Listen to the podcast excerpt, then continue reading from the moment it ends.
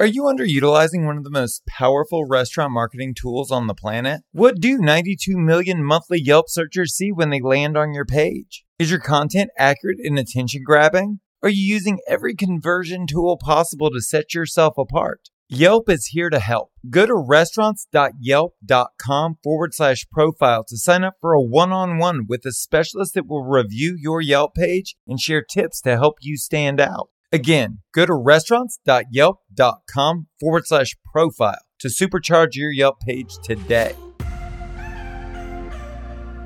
Welcome to Restaurant Marketing School. I'm Josh Kopel, a Michelin rated restaurateur.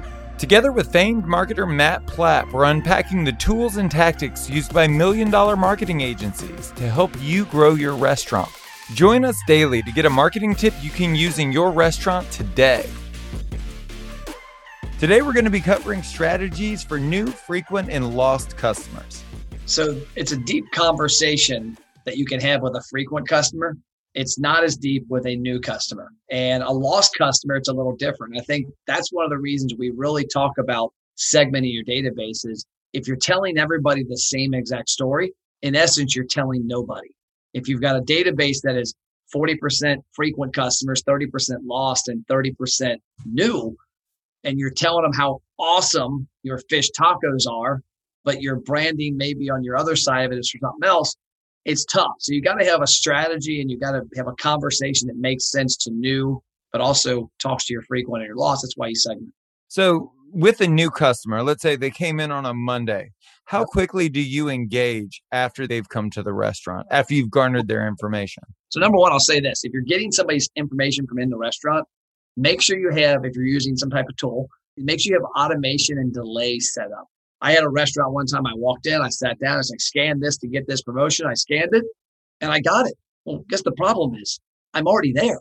The restaurant just gave away profit to somebody sitting there. Have automation set up that knows when this code is scanned, they're in the restaurant. When this code is scanned, they're at the county fair. When this code is scanned, they're on your website and be able to say, hey, if they scan the website, for example, are you in the restaurant currently? Yes, I am. Great. In a few hours, we're going to send you something amazing. What I would do then at that point, that's your opportunity. If they're a new customer to ask them, how was your service? How was everything? If you ask them in that manner through your own platform, you have the opportunity to avoid a negative experience being published online. You can keep it private. How is that question framed? Is it like open ended where they have the opportunity to type? Is there like a one to 10 scale? Is it good, better, best? It depends on the volume. If I was a owner of a restaurant, I had a certain amount of volume that was low enough, I would have that go right to a tool with me or somebody in my team. It just open ended. Hey, Matt, we appreciate you coming in today. You reply back to this text. It's going to go right to the owner's text message. I just want to know how your visit was. If it's a high volume place, you're a fast casual restaurant, that line's pumping. You know, I think like Chipotle, I go up there and there's 100 people in line going through. You want to ask questions and get down to it hey, on a scale of one to five, three questions on a scale of one to five, how was your food today? Four. On a scale of one to five, how clean was the restaurant? Four. On a scale of one to five, how was the service? One. Eh, eh. Takes it somewhere. So, I mean, you can have it to where it's weighted that you know if you get a certain score or you get a certain low score on a category, that you can then take it to the next level. You know, what's interesting about being a restaurateur and having been in the industry my whole life is I would say that I skew optimistic in so many ways and yet pessimistic, incredibly pessimistic in so many other ways. And it begs the question do people really want to hear from us? And if so, what is the tone of engagement? Because I've got to believe that most restaurateurs fear the interaction because they don't want to annoy a patron. And so you have messaged tens, if not hundreds of thousands of people. How well, on average, is that information received? So here's what you got to think about. I use this example all the time. I'm married. This is going on my 22nd year. We've been together 26 years. If I went home tonight and it was Matt Plapp, Matt Plapp, Matt Plapp, Matt Plapp, my wife would be like, oh, come on. Seriously, again, I'm done. That's what most restaurants fail on. Consumers don't mind being talked to and messaged via email and text and even Messenger and social media and push notifications on apps. But the problem is it's always a one way conversation. We tell our clients, look at on an annual basis, you're going to send 52 emails, for example. Let's have 26 of those be about your customer. Hey, Mother's Day, Father's Day, July 4th, the Super Bowl. Go to Facebook, tell us who's going to win the Super Bowl. We're giving away a $100 gift card. You're not saying, come eat with me. You're not doing, you need to get them to want to engage with you, not every freaking week. Hey, guess what? It's steak Mondays. And I've seen restaurants every Monday, the same message. We ran to a restaurant the other day in Florida in Fort Myers, sends a text message every day of the week. And I'm like, I don't know if this guy's been drinking in his own bar, but I mean, that's a lot. it's way too much communication. Even if it's my favorite, if my wife texted me seven days a week, if I texted my wife, she'd probably have a problem with me. So I think mm-hmm. it comes down to people want to hear from you, but you've got to have it be a two way conversation. Don't be afraid to ask a question. Don't be afraid to not talk about your restaurant. A great example of the one I mentioned, Mother's Day, uh, Sweet Taters down in North Carolina. They are a big restaurant for events. They don't need to tell you to come for Mother's Day. They just need to remind you it's Mother's Day. So we sent an email out that said, Hey, ladies, we want to see your favorite memory with you and your mom. Go to Facebook and drop a picture in there and let's hear about it. And we're going to give away a $50 Mother's Day gift card. I mean, it wasn't talking about buying food. And that gets people to click. And it also gets people waiting for the next communication. When your next email comes to you, like, oh, the last one was a cool Mother's Day contest. What is this one? Very cool. And then I would assume that this kind of bleeds into the next part of this conversation, which is how to communicate with frequent customers. It's exactly yeah. what you just described, right? It's engaging through cool contests, things that yep. are somewhat seasonal and relevant in this moment. Yeah, so you got to look at each part of the database. And so the one thing I always tell clients is that you don't want to get into a habit of everything you send any of your customers coupons. There's nothing wrong with bribing somebody on the front end for their information. Like when we get a person's information, I tell my clients, well, client today, let's do a free pita. It's a $5 food cost item. If we can get them to give us all that information, we win. But we don't want to send a free pita every month because you're going to hurt your profit margins and it's just going to brand you wrong. But that frequent customer, Matt Plapp, the restaurants I eat at, the restaurants that that you visit, Josh, on a frequent basis, you don't need to have a coupon. You don't need to be told about the menu. Barleycorns, I don't need to know about their fish tacos. I just need a subtle reminder.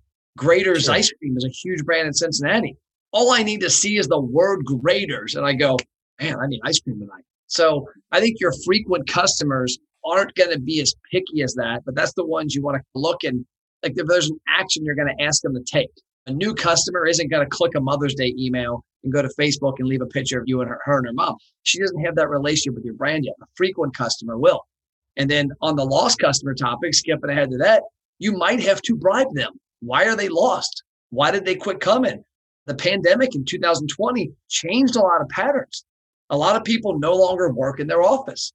But you know what? They might have had their favorite taco joint. They went to Taco Tuesday every week with the people from the office. Well, guess what? They're living 20 minutes away now. Find out if that's the case. Hey, we're still having Taco Tuesday. We miss you. And if you can start those conversations, you can really get back on track. I have a very specific question about this because as you were talking, I was thinking, how do you know? So I owned a 6,000 square foot, two story fine dining restaurant, and we saw thousands of people per week. Yeah. It would have been very hard for me to clearly define who is lost. I mean, you know who's not opening the newsletters or who's not responding to your text messages. But how do you know if someone stops going to your restaurant? So, when I classify people as lost, these are people that we have reached through digital marketing and gotten them to tell us. Uh, mm. You might have a point of sale. Like there's a place in downtown Cincinnati. It was cracking up back during the pandemic last year called Coffee Emporium. They use toast. It tells when Matt Plapp was there. And so I remember I was literally on the road for two and a half weeks in a row.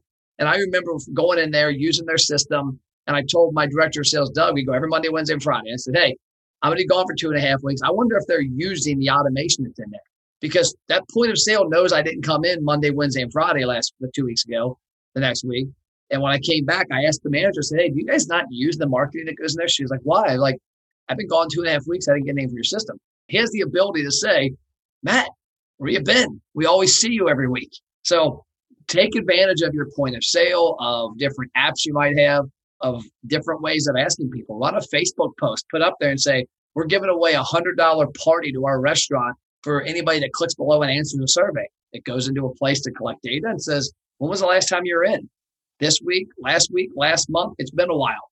Those been a while people, that's when you send them something and say, hey, how long has it been, bro? We miss you, and a little funny emoji with a hug and say, you know what? Here's two free burritos. Do something. A client of ours, Ray Wiley, once told me, He's like, Matt, when he would buy Subways, he owns different brands now, Hothead Burritos and Rapid Fire Pizza. But he said when he would buy Subways back in the Subway days, the biggest way he would increase sales was by getting people back who quit coming. And he typically found they quit coming back because the places he was buying weren't operated great. They didn't follow the menu correctly. The food quality wasn't there and it was poorly managed. He fixed the management. He took this, went by the subway standards, made the sandwich exactly how the one down the street does. And then he marketed and said, Hey, new management, same food you love, come back. And he found his sales increased when he got those lost customers because they already know where you're at. They already have some form of expectation, but you got to find out why they were lost. Was it your fault or was it just a pattern change? If you want to hear previous episodes or check out our other content, go to restaurants.yelp.com forward slash marketing school.